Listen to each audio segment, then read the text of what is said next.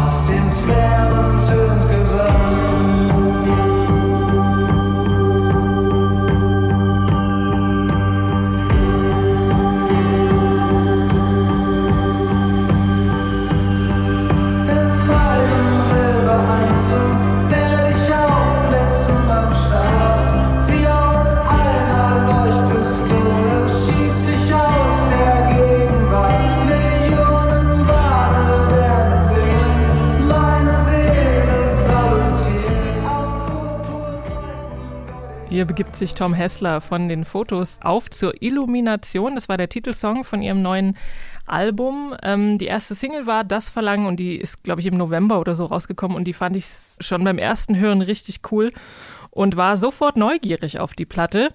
Ähm, entstanden sind die Songs bei Songwriter Tom Hessler im Heimstudio in Berlin-Neukölln, hat er mir erzählt. Dieses Mal habe ich versucht, mir nicht vorher Gedanken zu machen, was kann ich mit den Instrumenten erreichen, die ich hier benutze, um zu klingen wie. Diesmal war es eher so, ich hatte so ein kleines Instrumentarium gesammelt, nämlich mein Modularsystem, mein Bandecho und meine Orgel und habe geguckt, so welche Klänge kommen da raus, äh, ohne viel Aufwand sozusagen ohne komplexe Arbeitsprozesse und habe diese ganz äh, rauen und rudimentären Dinge, die diese drei Geräte verursachen, einfach gelassen, wie sie sind. Und er hat nicht nur die äh, Sachen gelassen, wie sie sind, sondern also Tom Hessler hat die Songs auch produziert und in Zusammenarbeit mit dem äh, Mixing Engineer und Freund der Band Olaf Opal ähm, hat er ihnen dann so einen sehr nebligen und psychedelischen Lo-Fi-Klang verpasst. Also die schwelgen da wirklich im analogen Synthi-Rauschen und im Echo und es wabert und knarzt an allen Ecken und es ist, ähm, also bei Das Verlangen zum Beispiel haben auch komplett die Höhen gefehlt und damit verweigern sie sich auf dem Album so irgendwie dem, was alles moderne Popmusik ausmacht, also die mhm. durch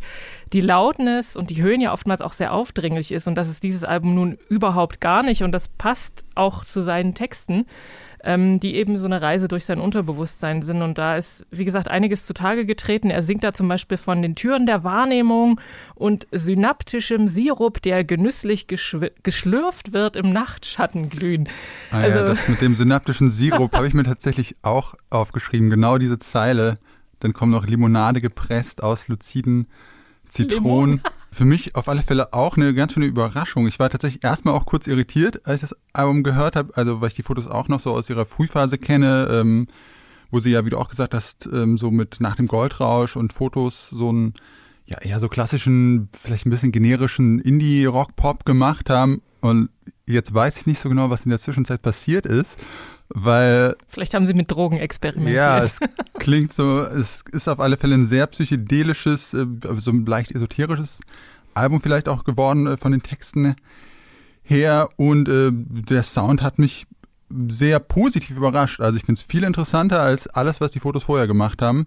Schon irgendwie der Einstieg, äh, der erste Song, der einen so richtig wegdrückt, diese warmen Synthesizer, ähm, von die auch ähm, beschrieben worden sind, gerade die einen so richtig irgendwie ins Sofa drücken und diese hämmernden Bass. Drums und ja, die haben irgendwie einfach so alle Regeln des klassischen äh, Pop-Songwritings so ein bisschen über Bord geworfen. Es gibt äh, mega ausufernde Instrumentalparts und die Songs, die zehn Minuten lang sind, gar nicht mehr so richtige Refrains. Also vielleicht der Song, den wir gerade gehört haben, ist vielleicht auch nicht so ganz repräsentativ. Also der Rest des Albums den fand ich doch noch deutlich verschwurbelter so ein bisschen. Auf jeden Fall. Also dieses, was du meintest, silberne Maschine ist dieser 10-Minuten-Song. Dann bedient er sich so Bildern wie ins All geschossen werden und, äh, keine Ahnung, im Silberanzug dastehen und so. Also das ist schon alles, es ist auch irgendwie lustig, weil es ist natürlich, also mit so einem Augenzwinkern. Einerseits ist es natürlich ernst, aber es ist auch, äh, man kann auch mit Humor drauf schauen. Und ich war ja auch nie so Fans, Fan von dieser Band, muss ich sagen. Ich hatte die auch in diese Indie-Boy-Schrammel-Gitarrenschublade einsortiert und fertig. Aber mit diesem Album hat sich das geändert. Wir begeben uns auf zur Illumination mit den Fotos. Wir kommen zu Marius Lauber, alias Roosevelt. Und der ist ja vom, eigentlich von seinem allerersten Song, den er jemals veröffentlicht hat, glaube ich, äh, nicht mehr wegzudenken aus der Detector FM Playlist. Und ich glaube, auch alle seiner fünf vorab releaseden Songs zu diesem Album sind drauf gelandet. Heute geht es aber nun um das gesamte Ding und das heißt Polydance. Leicht verträumte, super tanzbare Songs gibt's da drauf. Kennt man ja eigentlich auch so von Roosevelt. Irgendwo zwischen Elektropop, Retro-Disco und Techno-Club. Und von dem Song jetzt gleich Easy Way Out heißt der, habe ich eine so Stranger Things-Vibes bekommen.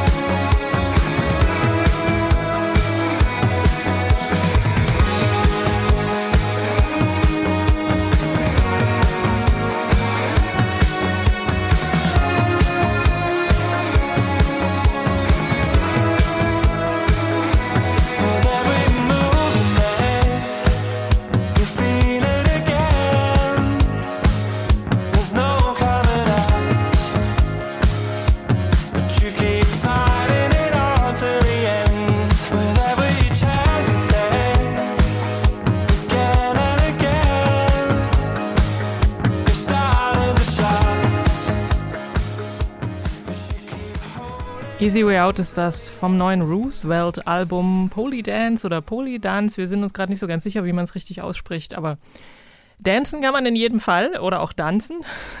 Dancen. Weil Tanzmusik ist das Metier von Roosevelt und auf dem neuen Album äh, streift er Yachtrock, Balearic, House, Techno, Pop und 80er Disco und verbindet das alles zu seinem so ja immer so ein bisschen leichten, viel gut Stücken. Er ist ja sehr talentiert und spielt auch, glaube ich, alle Instrumente selbst auf, den, auf dem Album und hat sich im Vorhinein auch so ein eigenes Studio neu gebaut und da sind die dann, die ganzen Einzelteile einmal durch das gesamte Studio gedreht worden und dann am Ende kommt eben dieser typische, ähm, ja, Feel Good Roosevelt Sound bei heraus. Ich mag den Song vor allem gerne, weil er so, eine, weil er so ein Gitarrensolo hat, was jetzt auch nicht so oft bei ihm vorkommt und so eine großen 80s Drum Fills. Das fand ich ganz interessant und überhaupt so die Details sind auch fand, fand ich sehr interessant. So ein mal so ein Bass-Synthi zum Beispiel wie in dem Song Forget. Das fand ich auch sehr cool.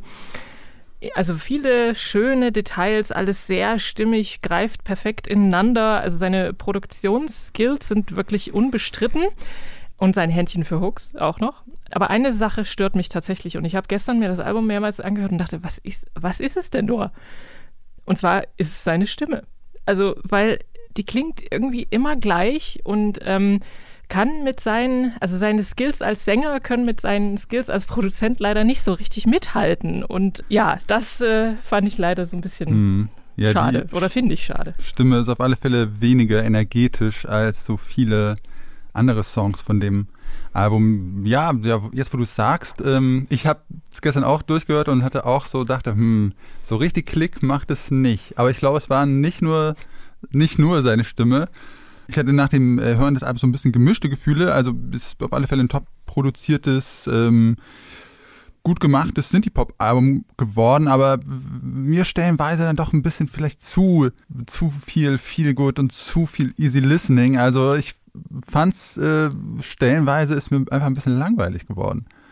Also äh, ich fand so die Songs, auch die du gemeint hast, Forget fand ich ein super Song, Echoes, mit so funky äh, Basslines, aber stellenweise war es mir dann doch so ein bisschen zu glatt und ein bisschen zu sehr in so einem 0815 Synthie-Pop-Songwriting.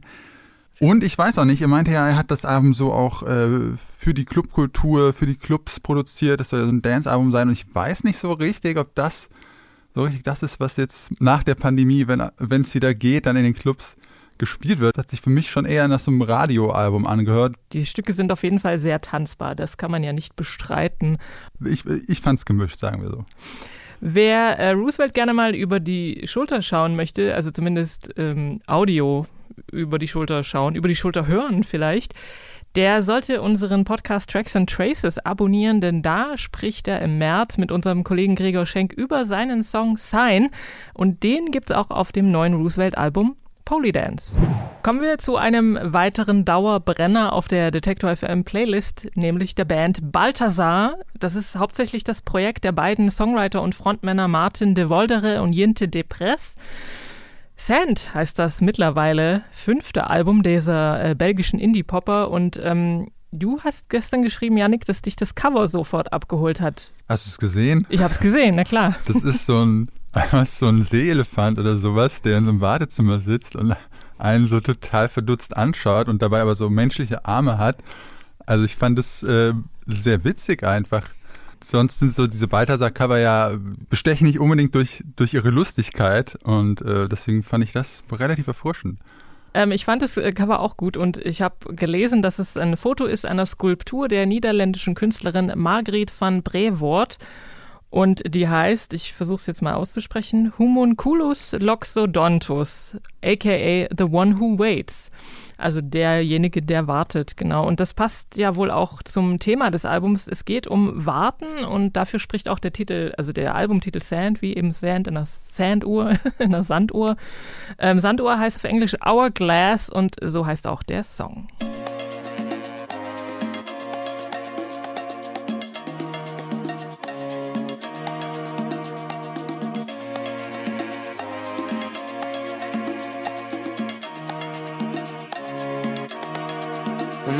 I don't wanna be this patient. Maybe I don't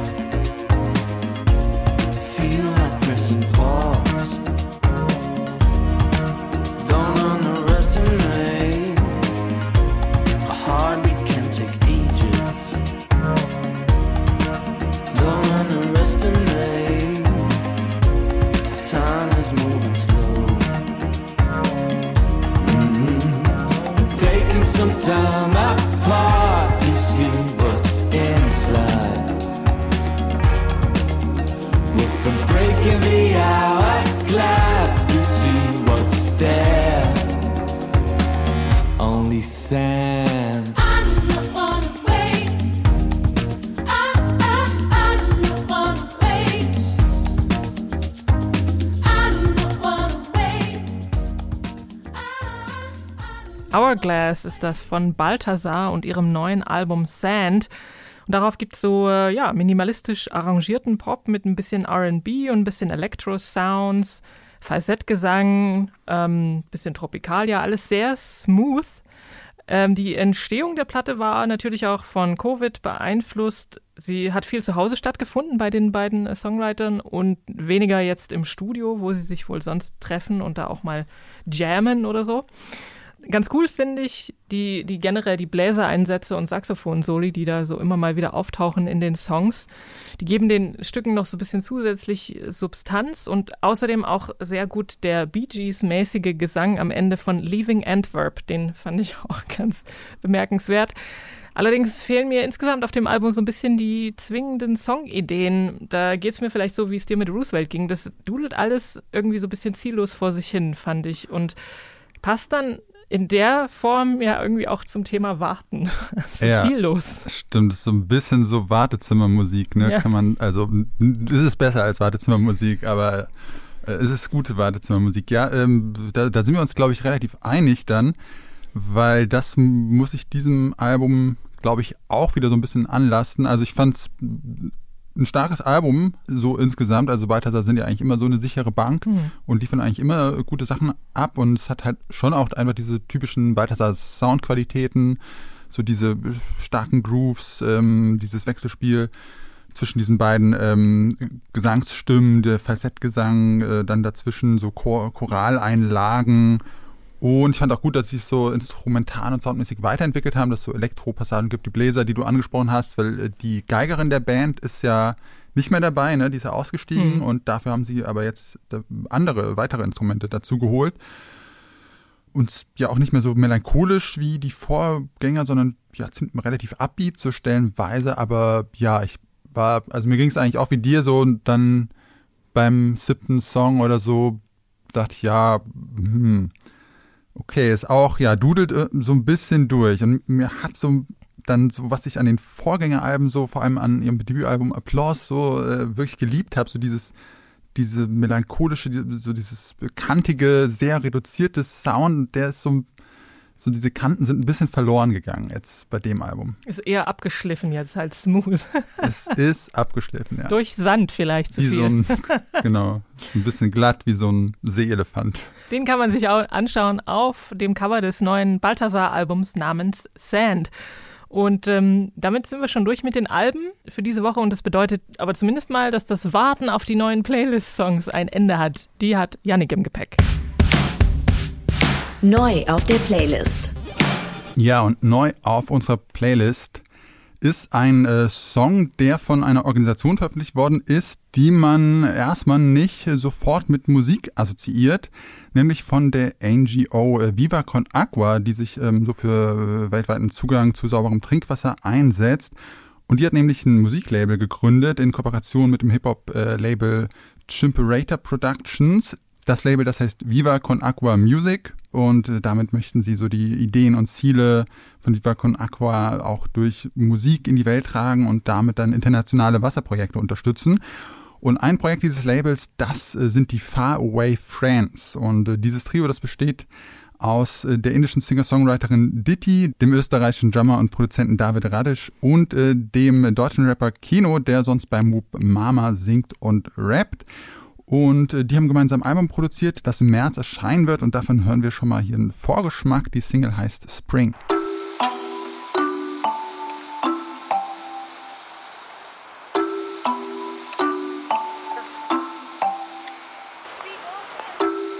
I tell myself there's beauty in decay.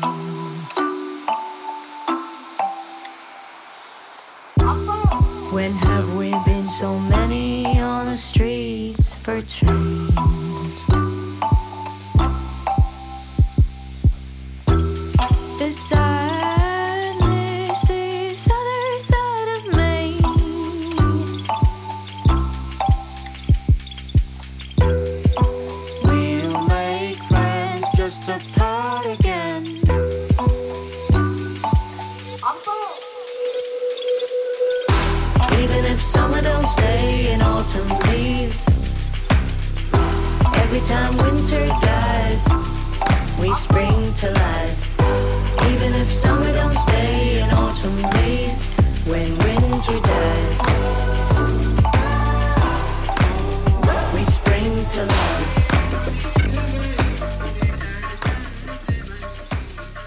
Ist der Song zur Jahreszeit, würde ich sagen, oder? Spring heißt der, äh, von den Faraway Friends.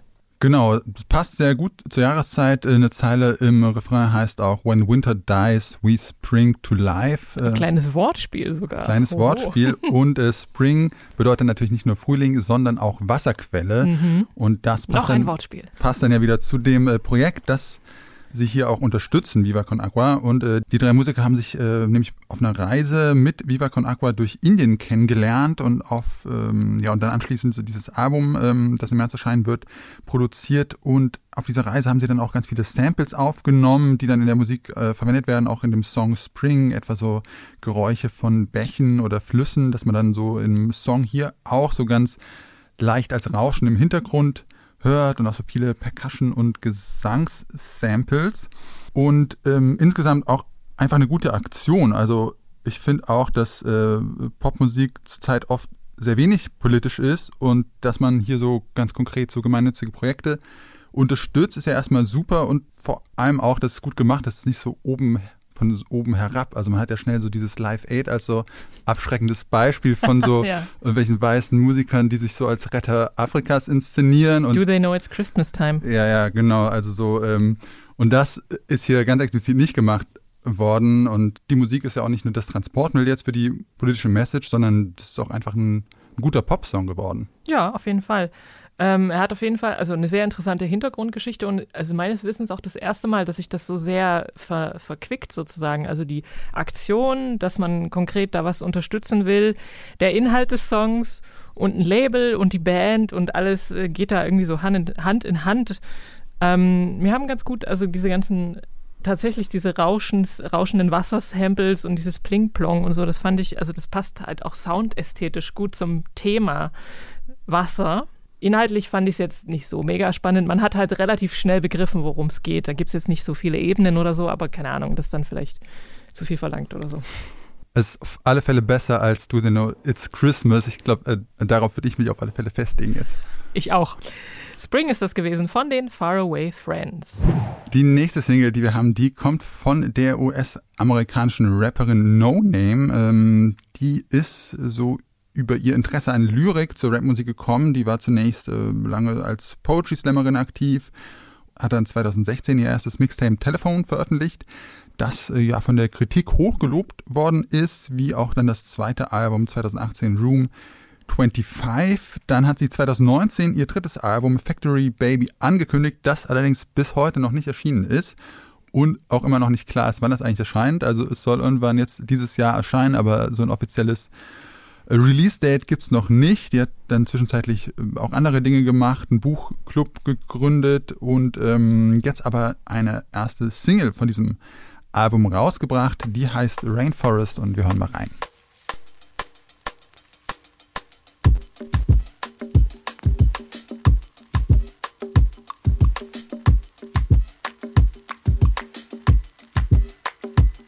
How you get closer to love? How you eliminate all your sadness when you opening up? How you make excuses for billionaires you broken up but Sunny niggas around me rolling up and smoking me up because because my rainforest cries, everybody dies a little, and I just wanna dance tonight, and I just wanna dance tonight.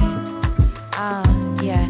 He my little baby Medusa, tipping the juice up. I go back and forth in a Uber, travel for two months. I'm the emptiest hallelujah. Open my chest up, it's a rabbit inside my hat. Angel all dressed up, looking to bless up at the milk and the honey gas. I make money for money's sake. I've been writing a hundred days to the wretched out the earth and called it baby for none. I know my shoulder blades are shattered wings that carry me home. I said, baby, come on. You know this flesh is only temporary, brittle as bone. Why don't you empty out your love for me, then chisel the stone? These are ten black commandments, a property loan. Cause every blade of grass or earth we don't actually own. I am the I am, says Sam, am I? The universe bleeds infinity. You got one life. Uh, yeah. How you get closer to love? How you eliminate all your sadness when you open it up? How you make excuses? So einen sehr lässigen Bossa Nova Beat finde ich super. Äh, Rainforest ist das ein neuer Song von No Name. Ich fand es auch einen sehr interessanten Hip-Hop-Track, ähm, sehr interessanter Beat, genau wie du auch meinst, so diese, diese Bossa Nova-Gitarren, äh, die man im Hip-Hop nicht so oft hört und der so eine ganz interessante Grundlage sch- schafft für No Names Texte und ähm, für die Rap-Parts. Und dieser Beat fand ich auch schön, dass der so gar nicht so dominant und so aufdringlich ist, sondern so sehr im Hintergrund und der Fokus wirklich so auf den Lyrics liegt und auch so die Art, wie sie die Texte vorträgt, so ganz, ganz ruhig, auch äh, gar nicht aufdringlich, wie man das ja im Rap oft so hat, das ist oft sehr auf Effekte und Punchlines und das fand ich ähm, eine sehr erfrischende sehr erfrischende Herangehensweise und interessante Bilder und Metaphern so aus mythologischen und biblischen Kontexten, die dann aber immer so mit konkreten und auch so intimen Alltagserfahrungen ähm, so gemischt werden. Aber auch sehr politisch, also gerade dieser Song. Ja, ja, das genau und das dann noch mit dazu so ganz äh, ganz kritisch politisches Statement. It's fuck uh, they money. I must say it every song until the revolution come and all the fats start running. Also sie hat auch eine ganz klare kritische politische Message. Ja, ist auf alle Fälle eine sehr sehr gute und erfrischende Abwechslung. In der Tat, und zwar von No Name mit ihrem Song Rainforest. Und unser nächster Musiker, der ist jetzt nicht bei Viva Con Aqua, aber bei Chimperator Productions unter Vertrag. Markus Winter heißt er, ist den meisten wohl aber unter seinem Künstlerpseudonym Mackes bekannt. Gehört da mittlerweile schon so zu den etablierteren Künstlern der deutschen Hip-Hop-Szene, war vor allem auch als Teil des Rap-Quartetts Die Orsons sehr erfolgreich hat sich auch immer so ein bisschen gegen die Konventionen und Regeln des Deutschraps gestellt und ähm, auch Mackes hat ein neues Album angekündigt für 2021. Im Juni soll das erscheinen und Pool soll es heißen und die erste Single 1, 2, 3, 4, die können wir uns jetzt schon mal anhören.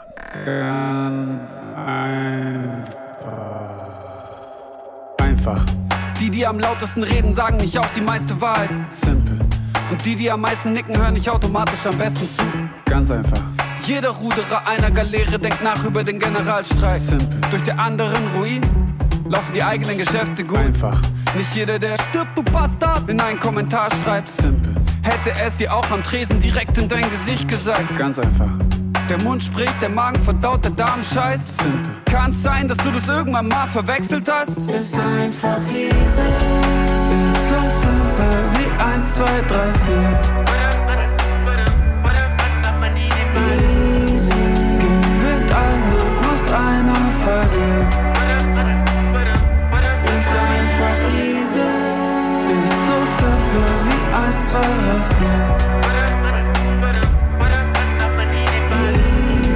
So, dass es auch der Dümmste kapiert.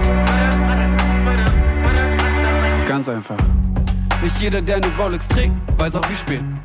Einfach. Und manche Frauen, die sich bitchig anziehen, sind wirklich 1, 2, 3, 4 ist das, ein neuer Song von Mackes. Ja, und ähm, das fand ich jetzt so Beat, Beat und musikmäßig nicht so interessant, aber textlich auf alle Fälle. Also vor allem der Text ist bei mir hängen geblieben und es geht ja irgendwie so ein bisschen darum, dass wir in einer sehr komplexen Welt leben mit äh, sehr komplexen Problemen und sehr komplexen Fragen und sich viele Menschen nach einfachen Antworten sehen. Aber einfache Antworten und klare Ansagen haben mittlerweile ja auch so einen schlechten Ruf bei vielen und werden ja schnell so mit Populismus ähm, assoziiert und dann immer gesagt, ja, das ist jetzt so die eine Perspektive, es kann aber auch noch diese und diese und ganz viele andere geben. Und ähm, ja, das fand ich hier ganz interessant, dass ähm, Mackes sich jetzt so hier als Freund von klaren und einfachen Antworten auch positioniert hat, ähm, oder so habe ich das zumindest verstanden und sagt, gut, so bei manchen Themen, da gibt es einfach doch relativ klare Wahrheiten, die zwar nicht vielen gefallen, aber die so sind. Und äh, gut fand ich auch die Zeile, nicht jeder, der sein Land mag und Angst hat, ist ein Rassist. Simpel, aber jeder, der sein Land mag und Angst hat und eine Reichsfahne an seiner Wand hat, ist. Ja, das kann man jetzt auch wieder so ein bisschen populistisch finden, aber die Message ist auf alle Fälle gut, bei manchen Themen auch einfach eine klare Haltung zu haben und nicht alles so tausendmal zu, zu zerdenken. So habe ich das verstanden. Ja, so habe ich es auch verstanden. Also äh, zu manchen Sachen gibt es tatsächlich ja klare Antworten und äh, klare, eine klare Haltung, die man haben kann und auch haben sollte. Aber ich fand es dann wiederum im Gegensatz zu äh, No Name ein bisschen sehr in your face. so, ja, okay, ich habe kapiert, was du mir sagen willst. Darum geht es wahrscheinlich im Song, dass einfach direkte Ansprachen sein sollen. Ähm, ja, man es gibt da, ich habe auch noch lange überlegt, gibt es jetzt noch so einen doppelten Boden? Ist das irgendwie eigentlich ironisch gemeint? Ja, vielleicht muss man auch nochmal das Album abwarten, in was für einem Kontext das dieser Song dann so eingeordnet ist. Das heißt, Pool soll im Juni, glaube ich, äh, 2021 erscheinen. Popschnipsel.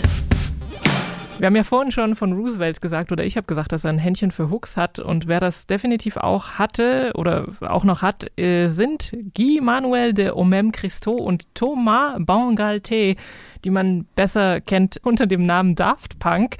Und die haben Anfang der Woche das Ende ihres Duos bekannt gegeben, nach immerhin 28 Jahren. Die Zeit hat dazu geschrieben, alle, die sich wegen Thomas Bangalté und Guy Manuel de Omem Christo bis heute noch jung fühlen, fühlen sich nun alt. Ja.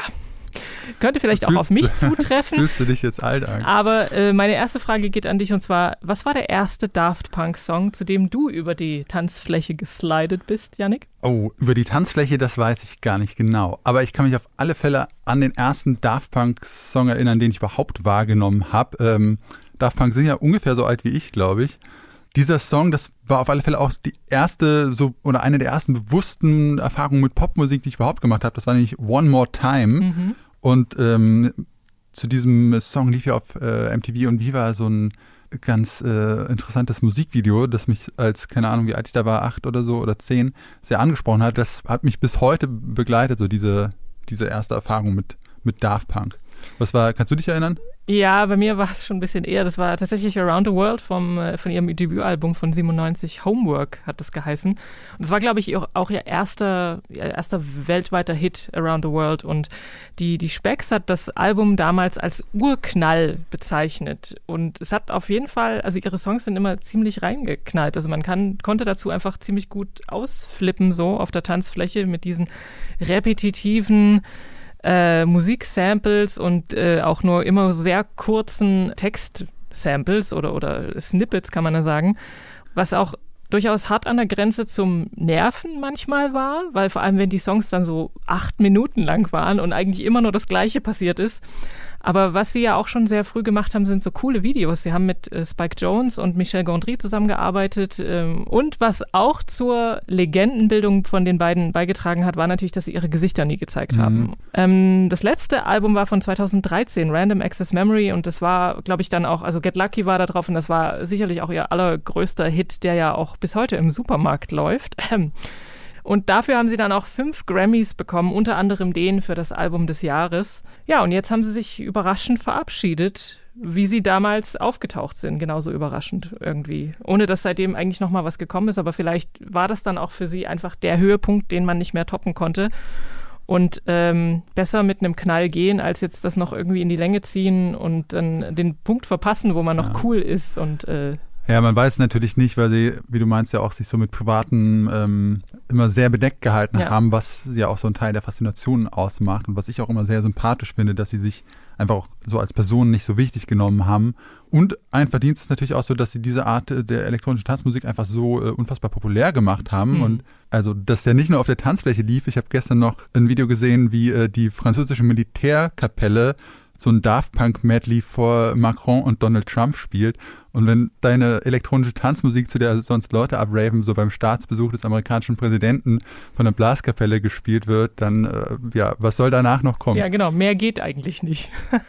Und mehr geht auch bei uns nicht heute in diesem Podcast. Das war äh, keine Angst vor Hits am 26. Februar 2021. Ihr könnt diesen Podcast selbstverständlich abonnieren auf allen üblichen Podcast-Plattformen. Die dazugehörige gleichnamige Playlist auch, die gibt es bei Spotify. Wir verabschieden uns. Wir sind Jannik Köhler, und Anke Behlert und wir wünschen euch einen Happy Music Friday.